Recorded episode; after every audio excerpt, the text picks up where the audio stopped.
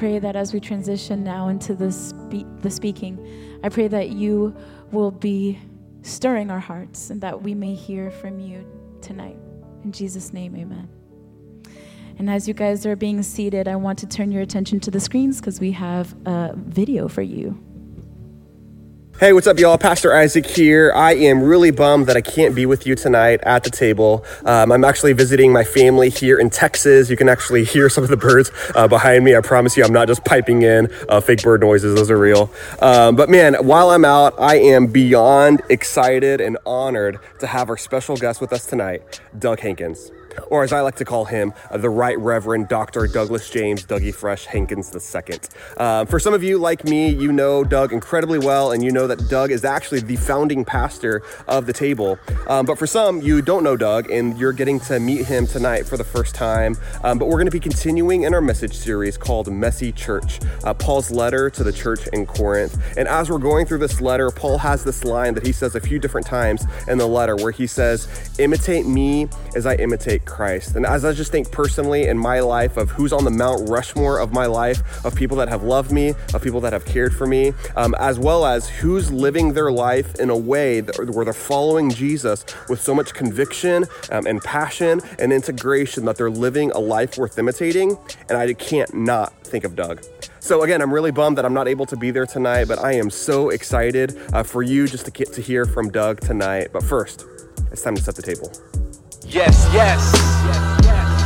Omega Watts in the house. Now, now, now let me set the table. Now, now, now let me set the table. Invited to the banquet, I'm glad that you could make it. Invited to the banquet, I'm glad that you could make it. And these are questions I ask myself when I question myself. Why keep rapping? Well, hello, table fam. How are we doing tonight? Man, that's been about for some of you don't know this, that, has been about two years since I've said this. This really kind of, I'm having like a, like when you wake up from a fever dream and you're like, whoa, did this really happen? That's kind of what I am. This, you should know this. Uh, coming to be with you here tonight is, it's a dream for me. And so I'm really glad to be here. If you have Bibles, go ahead and open them to 1 Corinthians, as Isaac mentioned, 1 Corinthians chapter 3. 1 Corinthians chapter 3. And um, let me just uh, set up the morning, or I'm sorry, set up the evening. I've been preaching in North Carolina for the last uh, two years, and so I'm only preaching in the morning. This is the first time I've preached in the evening. Uh, and um, I'm old. I'm 40. I'm about to turn 41. I have two kids, Grace and James.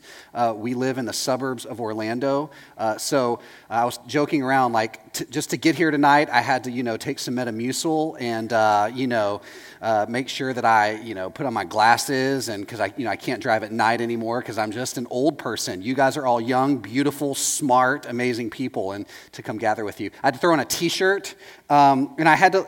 Apparently, y'all are wearing white shoes now. Do y'all know about this? Do you know about this white shoes thing? Um, when I got here six years ago, everyone was wearing black shoes, like black skaters. But now everyone's wearing white shoes with no socks. Do you know about this thing? Look at this. There's the no socks thing going on. Maybe this is just grossing you out because we don't have a relationship. I'm just letting you know my mind is boggled by all of this fashion change that's going on in Orlando, uh, and I'm saying it out loud. 1 Corinthians 3. Uh, let me jump in here.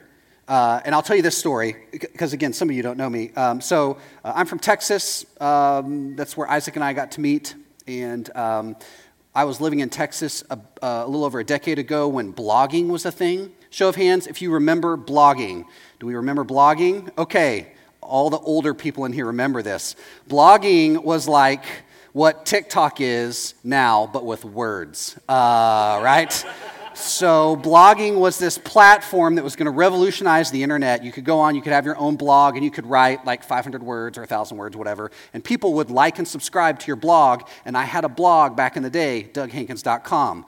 Um, and so, I started blogging. All my friends were blogging. I just finished up PhD work, and they said, you know, after you publish a couple books, create a blog, and people will read your books, and they'll go to your blog, and this will increase your speaking things and all the deals. And so I was playing that whole game, and I started blogging. And I remember most of the posts that I would write would get, I don't know, you know, 500 views, 1,000 views, something like that. Until this one day in 2013. And when I wrote this one blog post, it was actually a longer form blog post, and I put it out into the ether, and I kind of just, you know, went about my day or whatever, and I would always, my routine was to wake up the next morning, check the blog statistics on the back end just to see how many clicks, what was going on. Uh, and the post that I had done the day before hit 350,000 views. Yes, let that sink in 350,000 views. The reason I knew that something was up is because I started getting all these text messages from all these people from all over the world saying, Hey, is this your blog? I, I saw your picture. This is your blog, right? I just read your article. My parents who lived in another part of the state, their kids who are at college were sharing my post on their social media and it gotten back to them. People i hadn't talked to in 10 years like hey doug uh, this is bubba from second grade. I just read your blog post and i just wanted to tell you you did a good job man. And i was just like well okay thanks bubba And we haven't talked in a while right? That it was just crazy. My professors were calling me telling me they were so proud of me. 350000 views of this blog post that just went viral. It was crazy. The next day, a conservative talk show called me and was like, Hey, we think you have a fresh voice. Will you come be a guest speaker on this conservative talk show, on this radio program? And so I'm driving to this radio station early in the morning, and this guy's interviewing me as if I'm some kind of expert. And I'm just like, What is going on here? And then the local paper of my town said, Can we take your blog post and can we feature it as the Sunday front page deal, the editorial, because we think everybody in town should read it? So another 200,000 people read read my blog post, this little blog post that I just wrote on a Tuesday, was now this big thing.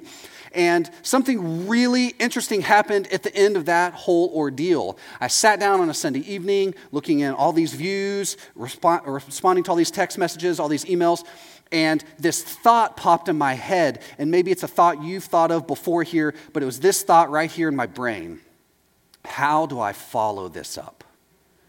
You guys know what I mean?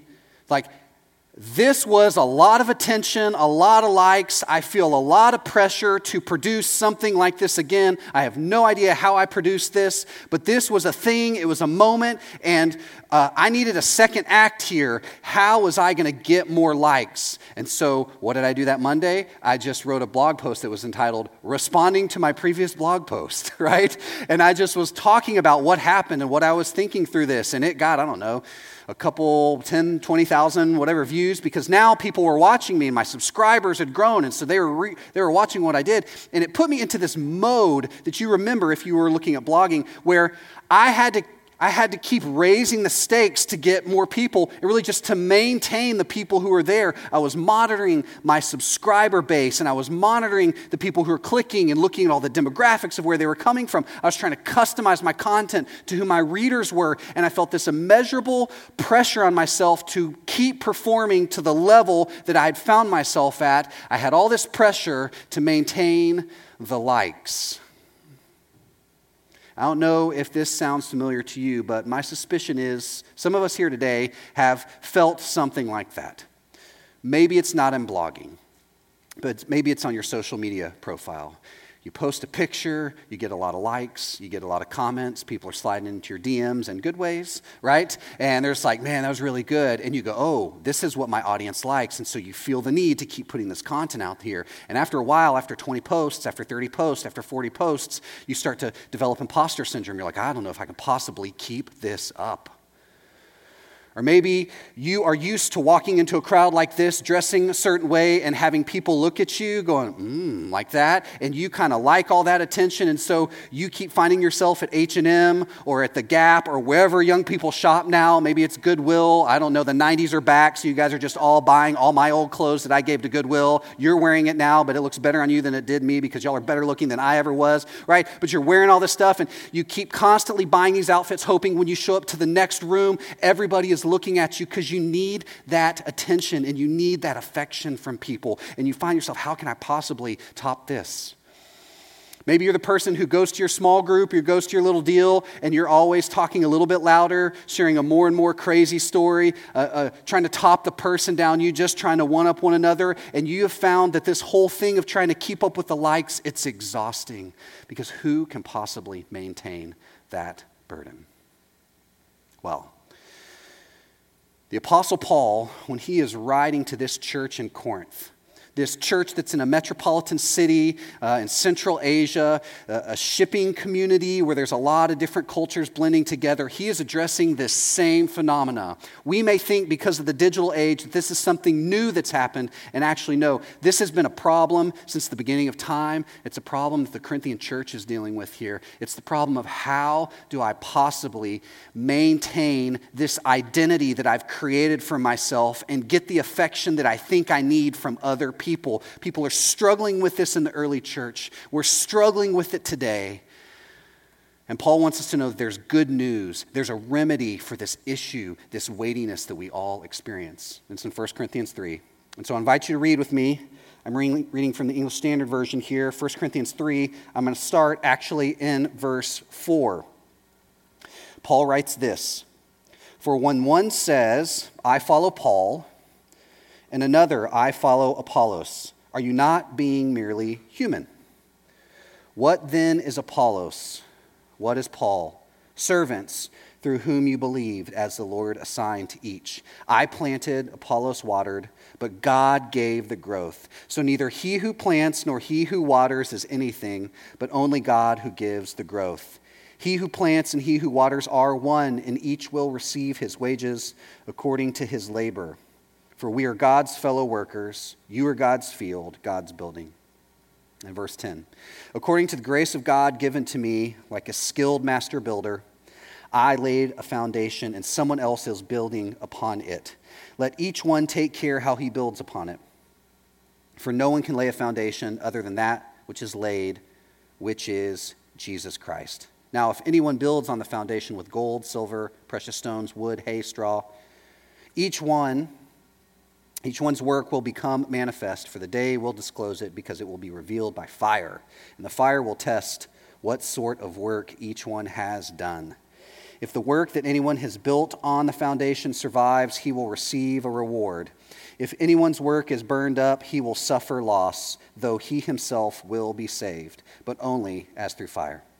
Do you not know that you are God's temple and that God's Spirit dwells in you? If anyone destroys God's temple, God will destroy him. For God's temple is holy, and you are that temple. Verse 18. Hang with me here, table. Let no one deceive himself or herself. If anyone among you thinks that he is wise in this age, let him become a fool that he may become wise. For the wisdom of this world is folly with God. For it is written, He catches the wise in their craftiness. And again, the Lord knows the thoughts of the wise, that they are futile. So let no one boast in men, for all things are yours, whether Paul or Apollos or Cephas or the world or life or death or the present or the future, all are yours. And you are Christ's, and Christ is God's. I want to work through this text, if you guys are okay with it, in three ways. Three things I want you to just observe in this text, and I'll go ahead and tell you way up front. The first is I want you to notice how humans will let you down. The second thing I want you to notice is how God builds you up. And the third thing I want you to notice is how much we have in Jesus Christ. Let's go through it together. The first is this I want you to notice how humans will let you down.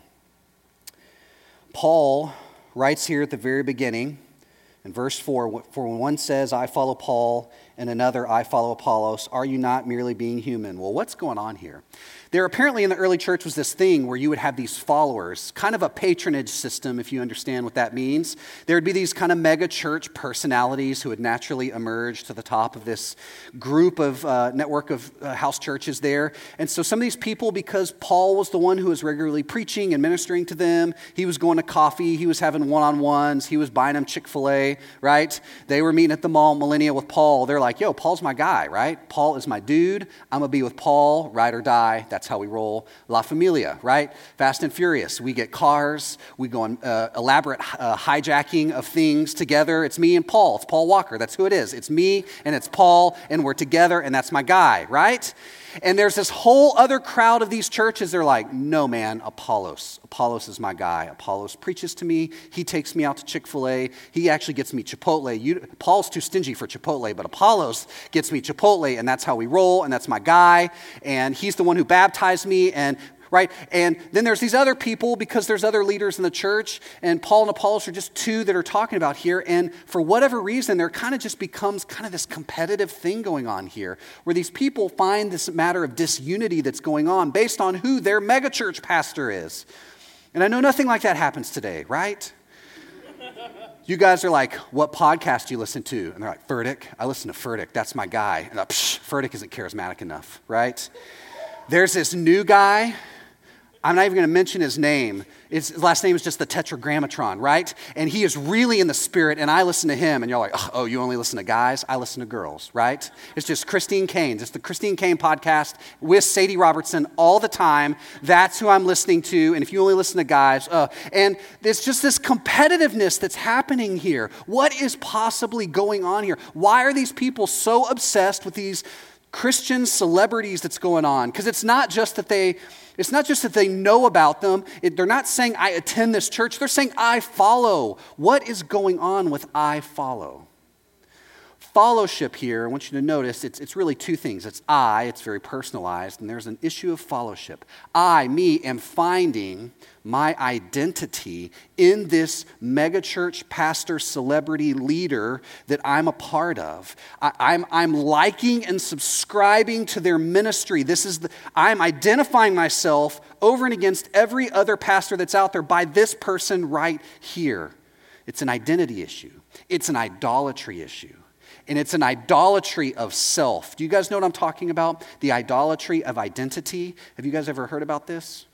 It's a phenomenon, we won't, those are theological terms, but in popular psychological research right now, there's a phenomenon, and we don't have a printer right now, so I'm having to read off my phone, so bear with me. And I'm old, so I need glasses. Uh, it's a phenomenon that psychologists have been talking about actually since the 50s. Um, and there's a really interesting article uh, that I read about uh, here recently in a uh, uh, um, a website. Uh, it's called currentaffairs.org. It's a really interesting website that just talks about current things going on. It's a phenomenon called a parasocial relationship. And here's what it says uh, A parasocial relationship is a one sided relationship where one party extends emotional energy, interest, and time while the other party stays blissfully unaware of their existence. Okay? Psychologists Donald Horton and Richard Wohl in 1956 con- uh, conducted a study, a study and concluded that people who consume mass media such as radio, television, and movies, we can say social media, we can add that to the list, developed feelings of intimacy towards performers which were analogs to the feelings they had for people they knew in real life. Y'all, here's what's going on with the influencer culture we have today. And it's even the celebrity pastor, although I don't know that the celebrity pastors are, are as complicit in this as the influencers are today. Here's what's going on I'm an influencer, I have a brand. I'm, a, you know, into this one kind of brand, and I am specifically trying to get likes and subscribes through whatever platform I want. And so I am turning on my phone and talking to you, hey guys, today I was just washing my hair and I was just thinking about existence. And I wonder if you ever thought about that as well. And so we get on our Instagram or whatever, and the little thing lights up. And so we just sit down like we're having a chat with one of our friends, and they're just talking to us in long form monologue. And we're just watching. We have nothing else to do. We're just watching this in the bathtub while we drink something, right? Because that's how our friendship is with this Instagram influencer that we're watching right now. And they casually just mention that the kind of soap that they're using right now is Dove soap because Dove soap floats and it's just so natural and it has a caramel vanilla extract in it that goes on your skin. It just makes it feel so good. But the way they talk about it is like, I just am using this Dove soap and it's just so good. And we're sitting there in the bathtub as we're watching this. Obviously, I'm talking about the guys here, right? Uh, we're just watching this, fellas, right? Are we not? We're just like, yeah, man, I'm just using like Pantene for my skin, right? Just head and shoulders for the whole body. It's conditioner and shampoo, but just everywhere because soap is soap. But maybe I've been wrong wrong about this. And I got to think about my man skin. And this influencer girl that I'm watching here, she says I should use Dove. And so now I'm like looking at the budget. I'm like, can I afford Dove? Is that a thing? Do me and my roommates need to go in with some Dove to try to make that happen? And so next thing you know, we're at the Walmart in the pickup order line, and all we need is one item. We just need one item. And so we go to the pickup line to get our one item because it's convenient, because I've got to play Wordle that day, and I can't get out of my car and walk through Walmart. I'm not a person of Walmart. Card. And so I'm just in there in the checkout line, in the little curbside thing. And the person, the lady comes up and she says, Is this your order? And you're like, Yeah, that is my order. Because I was watching an Instagram influencer and she said that I need some Dove soap with some caramel vanilla extract in it because it's going to make my man skin look good. And she's like, Okay, here you go, weirdo. And you're like, Okay, right?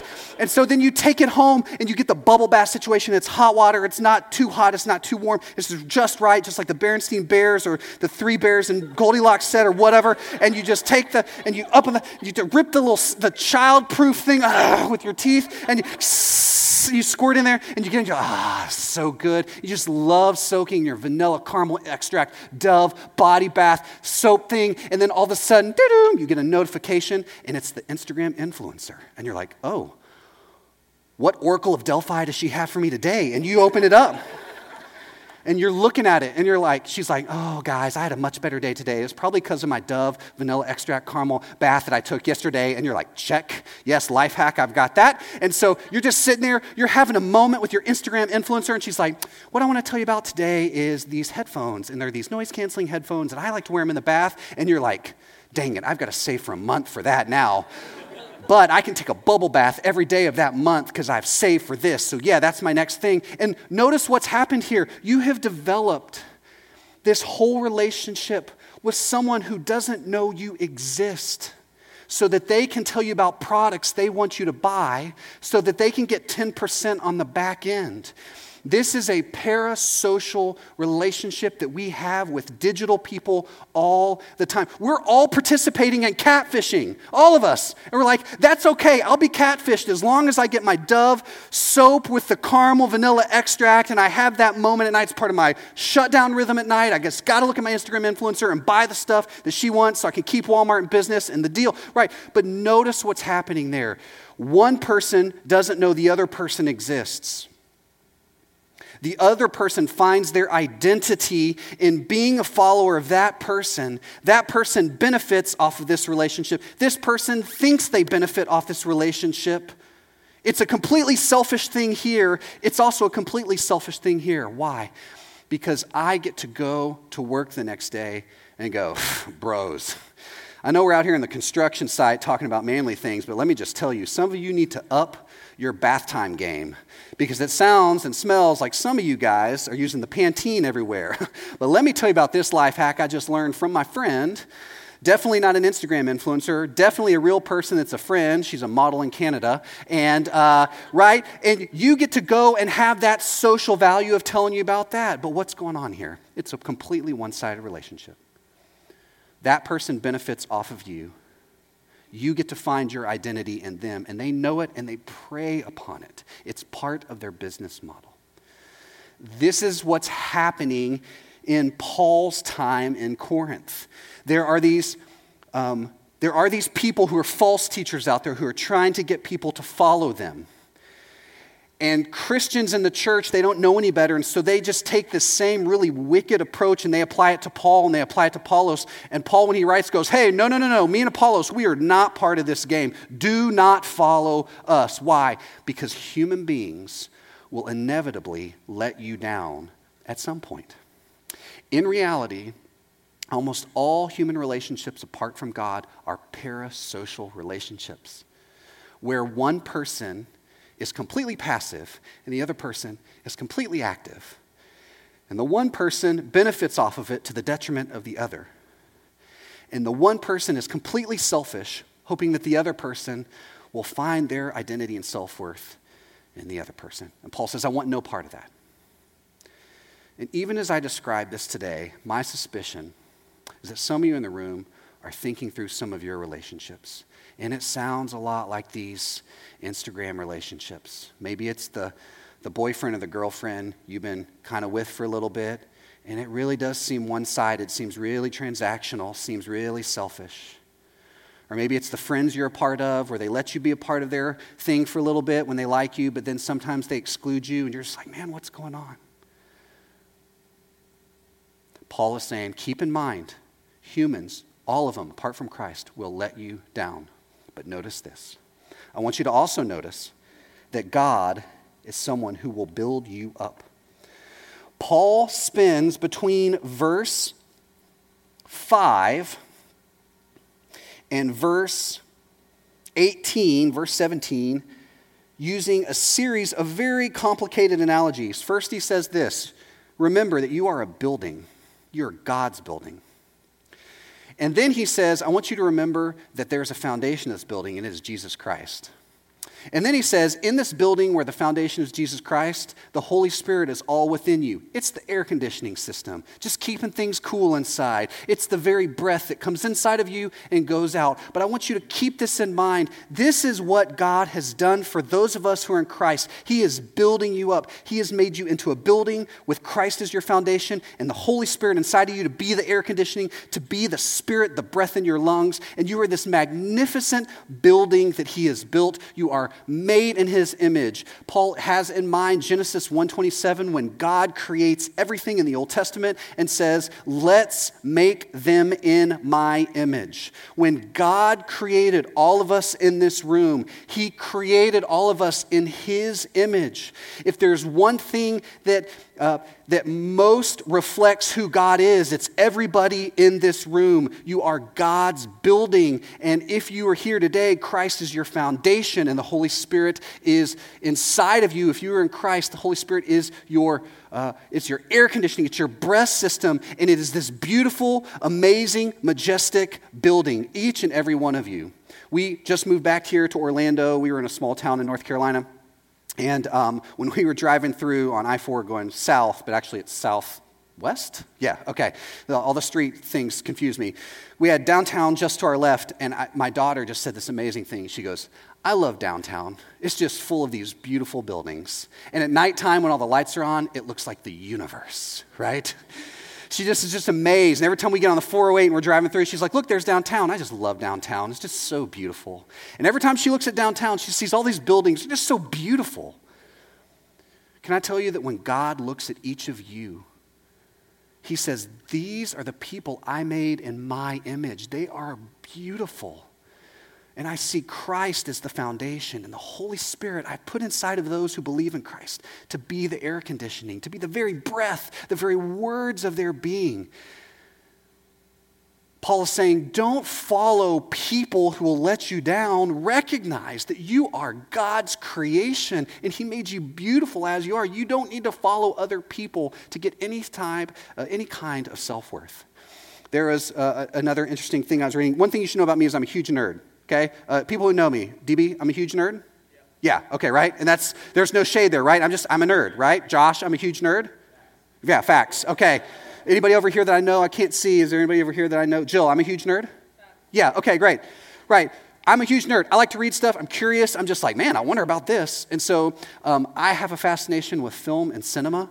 And there's this really interesting kind of criticism within film and cinema studies called cinema as mirror and um, whoops, I forgot it. Cinema, uh, cinema, I'm getting old here. Cinema as mirror and face. I'm sorry. Cinema as mirror and face. You guys seen this or y'all? No? Okay, let me tell you about it. So basically, the argument is uh, uh, social scientists are trying to figure out why human beings love going to the movies right? Movies were a brand new thing, moving pictures in the early part of the 20th century, and human beings would flock and they would just sit there, and as long as the projector would roll, they would just like watch the screen, and they'd be like, oh man. And they thought first maybe it's the lights because this was a new electricity kind of thing, or maybe when sound became a thing, it was a sound thing, or they were moving pictures, they loved the animation. But what scientists have come to believe is that human beings need a mirror and they need a face in their life.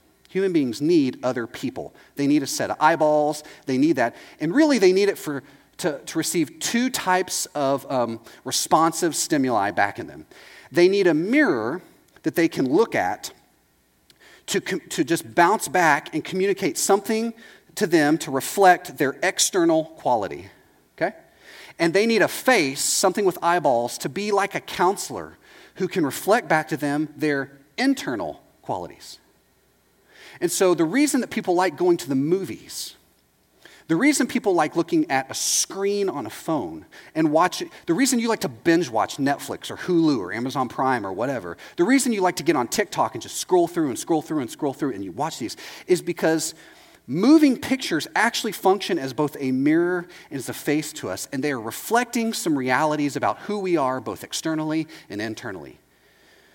Um, just a little bet here. You can just think about right now your favorite movies of all time. Just think about it. You don't have to say them out loud, but favorite movies of all time, right? There is a very high likelihood that part of the reason you like that movie is because it reflects something to be true about you. And the reason you watch it over and over again is because um, it either reflects something to be true about you or something you wish would be true about yourself. And what Paul is saying right here is, is that you are God's building. And when he looks at you, he is both mirror and face, giving you an honest reflection about who you are externally and about who you are internally. You are loved, you are made in his image, you have everything you need, and therefore you don't need to lower yourself to getting your identity and your affirmation after following other human beings who are buildings made in his image. It's almost like what God's saying is, hey, listen, I created all this stuff. Don't just look at other people. Don't look around and compare and be like, oh, I'm not like that person anymore. Look up, look at me, I created you. And it's like, cool, God, we get that. We get that you created us, but man, have you seen her? She's really pretty. He's like, no, no, no, no, you're really pretty. I made you. Like, like oh, I'm the most beautiful thing in the universe. And he's like, okay, that's cool, God, but I don't know. Have you seen him over there? And he's like, he's like no, don't do this, right? This is his whole thing. Look, you're beautiful. Your buildings, you're downtown Orlando. You are beautiful, and he's made you in his image. And God's going to build you up because you were made in his image. Finally, what I want you to notice is I want you to notice how much we have in Christ. The very last line here in chapter 3 says this whether Paul or Apollos, Cephas, the world or life or death or present or the future, in other words, everything, when you look at everything there is to know in the universe, I want you to notice this truth. All are yours, and you are Christ's and Christ is God's. What does that mean? It means everything that you really need in this world, it's all yours if you are a follower of Christ. Because Christ is in God. Christ is God and he is in God. And so, if you have Jesus, you actually have everything you need, including your identity and your sense of meaning and your sense of purpose. You have the best reflection you ever need about who you are. If you ever wonder the question, God, do I have what it takes to make it in this world? And you ask other people, they're going to give you varied answers. But if you go to God who made you in his image, he's going to tell you yes, because you have me and I'm all that you need. And by the way, I have everything. In the Old Testament, in the Psalms, over and over again it says this, but they'll say, God has cattle on a thousand hills. I don't know if any of you know any cattle farmers. Anybody in here know a lot of cattle farmers, right? Anybody from Brazil? There's a lot of cattle farmers in Brazil. Okay, cool, right? Cattle farmers, if you have a whole, a whole herd of cattle, you have uh, stuff to make leather with, you have stuff to make milk and cheeses with, and you have the most important thing, which is called beef right? Beef to eat and to cook. I'm sorry, vegetarians and vegans. You also have tofu. I don't know, right? I don't, I don't know how that works, right? Uh, but that's okay. If you're vegan, that's totally cool. I love you. more power to you. Enjoy that, um, right? But you have meat, and especially in that society, you have meat and you have leather and you have everything that you need and cattle. And God has cattle on a thousand hills. God has so much. It's basically a metaphor to say God has everything. And so if you have Christ, you have everything that you need because Christ is in God. Let me just do this comparison comparison here. What the world is going to tell us about who we are when it acts as mirror and face. The world is going to say, you need to find yourself in other people, follow other people, be like other people, enter into this parasocial relationship. Why? Because you'll get to see yourself in them, and you'll benefit from being associated with them, and they'll mainly benefit, but you'll benefit a little bit. This is what this is the best you can hope for in this world. What the gospel says is this find your identity in Christ. And notice the comparison. When you find your identity in Christ, Christ doesn't take things from you, He gives you everything. When you find your identity in Christ, you don't see yourself in Him, He puts Himself into you. When you find your identity in Christ, there isn't a passive relationship. It is an openly active relationship where Christ loves you and meets with you and spends his time with you and spends his life on you. It is the inverse of an influencer relationship. It is the good news we have in Jesus. And God says, if, or Paul says, if you have Jesus, you have everything you need for meaning. And so I want to bring this to one big idea here and one application point. Here's the big idea. Big idea is this don't find your identity in people, find your identity in Jesus. And that seems pretty straightforward from the text. And you go, okay, that's, okay, I'll take that, that's good. But let me tell you why, and here's the application. And let's apply this to relationships. Here's the big application relationships are gifts, they are not gods. Relationships are gifts, they are not gods. Relationships make great gifts, they make very poor gods.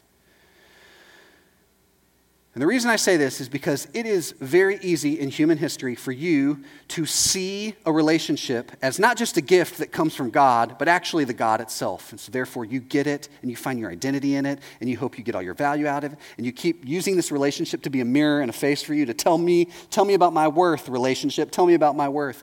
And by the way, it's a struggle all throughout uh, human relationships. And let me show you how, okay?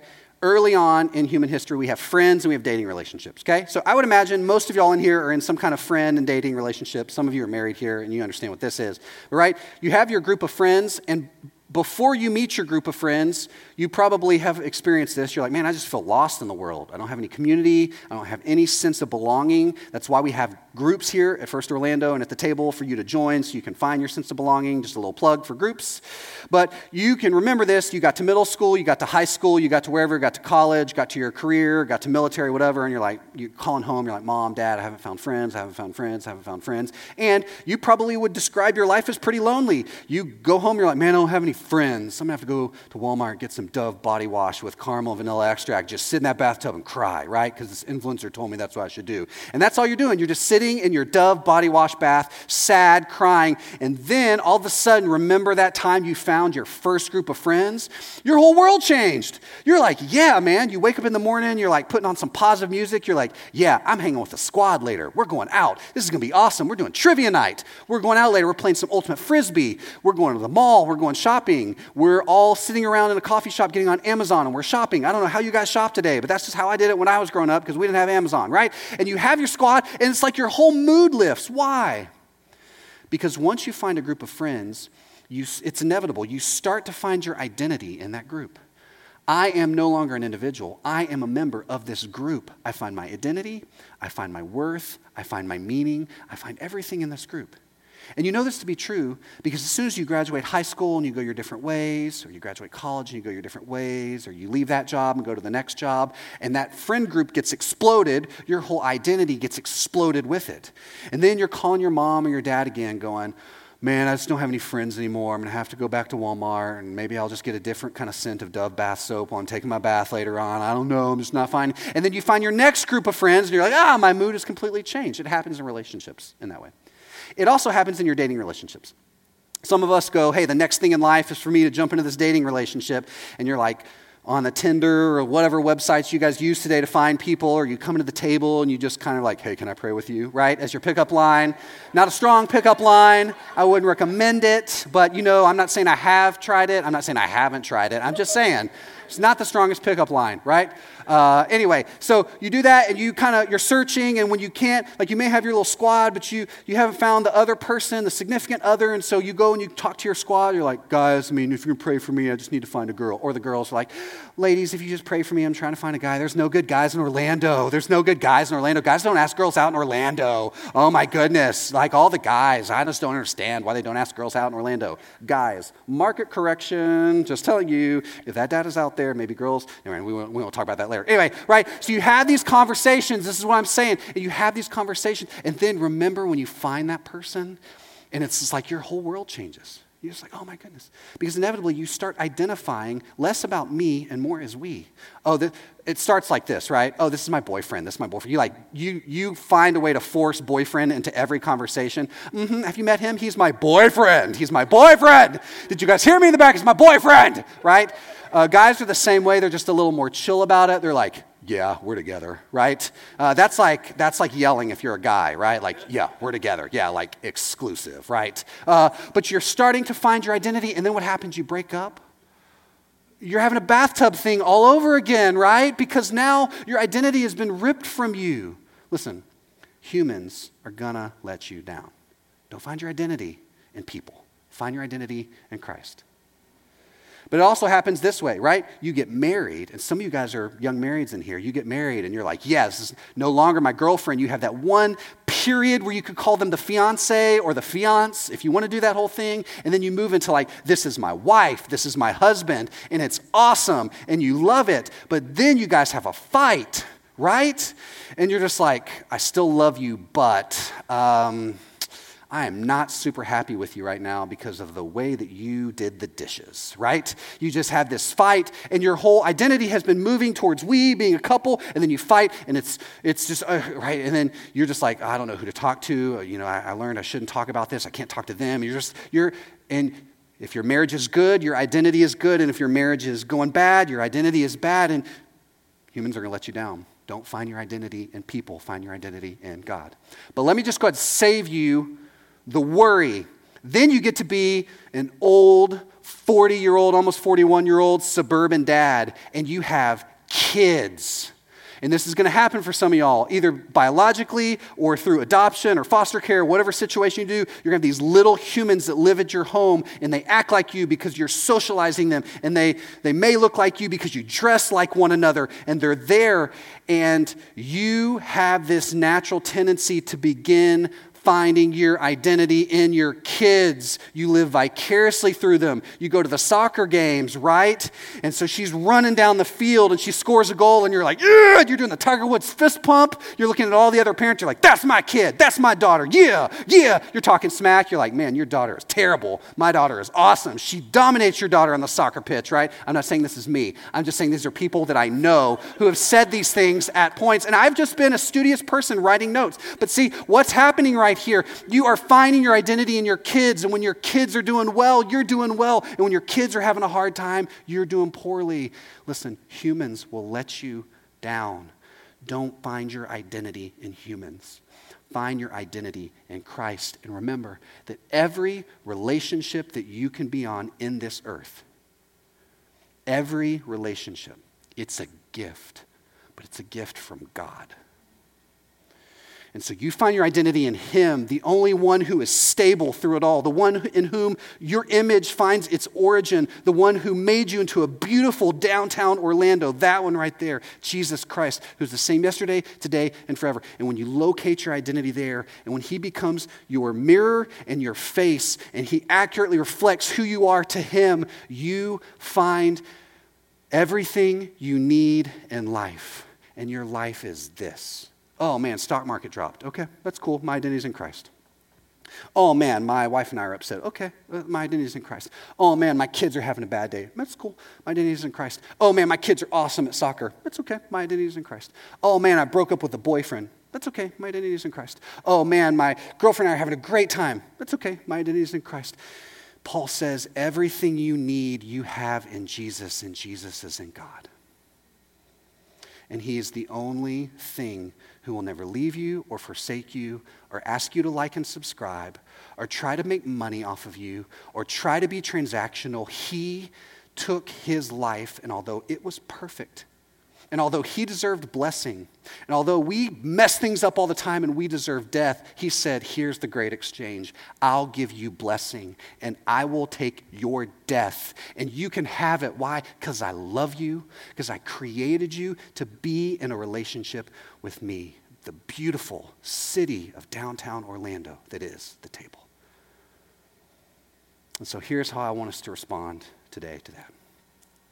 I want to spend some time praying together. I think some of our musicians are going to come on stage here, maybe play some piano. Don't get distracted. I want us to sing a song together. And I want to invite some of our people who are some of our prayer team to come up and just kind of make their way to stage here, over there, over here. And here's my invitation. Maybe you're someone today who is thinking through issues of identity. Maybe you've been putting your identity in a lot of your relationships, and you go, Lord, I think what you're telling me is that I need to stop trying to follow people. I need to start following you in these relationships. If you're someone who needs some prayer in that, we would love to pray with you. I would love to pray with you. I'm going to be right here. Maybe you're someone who's here today and you just have relationship struggles in general, and you're like, man, I don't know if it's identity, but I just could use some prayer for relationships. We would love to pray for one another. Or maybe you're here today and you're saying, this sounds really good, but I don't know that I believe in Jesus yet, but I want to. I want to invite you to come and pray with us. We would love to help you know how to believe in Jesus for the first time. I invite you to stand if you're able. We're going to sing a song together. We're going to just let people move around as they need to. If you could just turn to your neighbor and say, Be cool. Yes, you say, Be cool. Okay, uh, you're whispering, you're like, Be cool. It's the response time, right? Be cool. People are going to move around. Let's just all be cool with one another. However, you need to respond today. We're down here. We'd love to respond with you. We're going to sing one song together and respond together.